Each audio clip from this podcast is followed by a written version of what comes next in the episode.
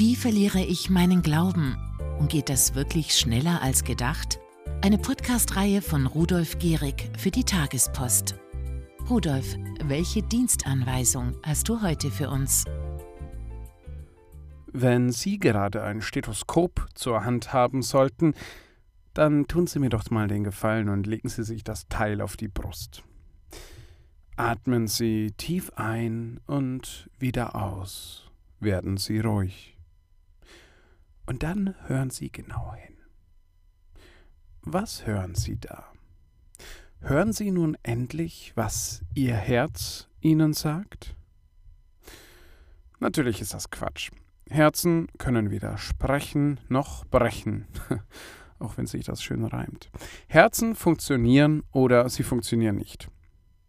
Wenn Sie aber irgendwann Ihren Glauben verlieren wollen, ja, dann dürfen Sie nur auf das hören, was Ihr Herz Ihnen sagt. Mein Name ist Rudolf Gehrig und wenn Sie jetzt wieder kurz die Augen schließen, werden Sie hören, was meine Gitarre Ihnen sagt. Augen zu und Ohren auf für mein legendäres Gitarrenintro. Das Herz ist ein Symbol geworden für das, was wir ebenfalls sehr bildhaft unser Bauchgefühl nennen. Viele Entscheidungen treffen wir aus diesem Gefühl heraus, nämlich mit unserem Herzen. Das ist gut, das ist hilfreich. Ein erwachsener, reifer Mensch kann sich guten Gewissens auf sein Bauchgefühl, auf sein Herz verlassen. Ja, er weiß, was sein Herz ihm sagt und er kann danach handeln. Darum geht es heute aber nicht in dieser Episode. Ich würde gerne wieder über das Extrem sprechen. Wenn Sie so richtig schön in die Irre gehen möchten, dann müssen Sie ausschließlich auf Ihr Herz hören. Auch wenn Sie ein vernunftbegabtes Wesen sind, muss das ja noch lange nicht bedeuten, dass Sie Ihren Verstand auch tatsächlich benutzen. Ist es nicht viel schöner, sich einfach von seinen Emotionen treiben zu lassen?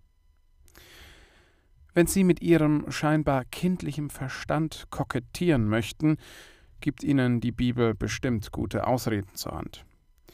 Wenn ihr nicht werdet wie die Kinder, das können Sie jedem um die Ohren hauen, der Ihnen vorwirft, Sie würden sich nicht erwachsen verhalten. Wenn Ihnen jemand sagt, Sie wären kopflos, Sie wären planlos, dann Zitieren Sie doch das Gleichnis vom scheinbar schlauen Verwalter, der eine Scheune bauen will, dann aber über Nacht stirbt. Sie werden auf jeden Fall immer irgendetwas finden, was Ihre Position untermauert. Sie müssen die Bibel dafür nur richtig missverstehen können. Aber darüber werden wir nochmal extra in einer gesonderten Episode sprechen. Wenn Sie nur auf Ihr Herz hören wollen, dann rennen sie nur zu den Glaubensevents, die nur auf ihre Gefühle abzielen.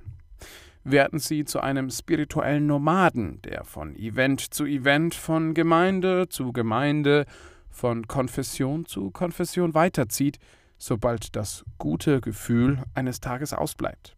Verachten Sie all diese Kopfmenschen mit ihrer komplizierten Theologie, basteln Sie sich Ihren eigenen gefühlsbasierten, emotionsgesteuerten Glauben. Wie ein armer Wicht, der einmal Salzwasser getrunken hat, werden sie auf der Suche nach ihrer spirituellen Oase immer weiter suchen müssen, immer weiter ziehen, immer mehr von diesem Salzwasser trinken und irgendwann in ihrer eigenen geistigen Wüste verdursten. Stellen Sie alles in Frage, wenn Sie beim Beten nichts mehr fühlen. Trockenheit im Gebet? Gut, für die meisten Heiligen war dies der Zeitpunkt, an dem sie in ihrer Beziehung zu Gott wirklich gewachsen sind, ja, in dem sie über sich selbst hinausgewachsen sind. Aber für sie ist das noch nichts, nein. Machen Sie stattdessen Ihr Bauchgefühl zu jener Instanz, die alleine entscheidet, was von Gott ist und was nicht. Den Geist der Unterscheidung, den brauchen Sie nicht. Sie haben ja Ihr Herz, Ihren Bauch, der Ihnen sagt, was zu tun ist. Die Kirche mit ihrer Moral, mit ihrer Theologie, auch mit ihrer Weisheit, die wird daher irgendwann überflüssig. Die ist nur was für Menschen, die nicht so weit und nicht so völlig im Reinen mit sich sind, wie sie es sind. All die Regeln gelten für sie nicht mehr. Mit dieser pervertierten Überhöhung ihrer Gefühlswelt und der gleichzeitigen Abwertung des ihnen von Gott gegebenen Verstandes befinden sie sich dann in einer Abwärtsspirale, die nur noch schwer zu stoppen ist. Wenn sie das konsequent durchziehen, werden sie garantiert ihren Glauben verlieren. Das Faszinierende daran ist jedoch, dass sie es nicht einmal merken werden.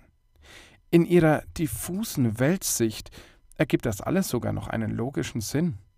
Allerdings sind sie so sehr damit beschäftigt, auf ihr eigenes Herz zu hören, dass sie die Stimme dessen gar nicht mehr wahrnehmen werden, der wirklich zählt, nämlich die Stimme Gottes. Dies war auch schon mein elfter Ratschlag an Sie, wie Sie Ihren Glauben verlieren können. Wie immer gilt, bitte nicht zu Hause nachmachen. Das war's auch schon für diese Woche. Nächste Woche, nächste Folge. Ich freue mich drauf. Machen Sie es gut. Und vor allem bleiben oder werden Sie katholisch. Ihr Rudolf Gehrig. Wenn euch der Podcast gefallen hat, abonniert uns gerne auf den gängigen Kanälen. Außerdem ist die neue Ausgabe der Tagespost da. Wenn ihr die Tagespost kennenlernen möchtet, besucht uns auf die-tagespost.de. Die-tagespost.de. Den Link findet ihr auch in den Show Notes. Vielen Dank fürs Zuhören und bis zum nächsten Mal.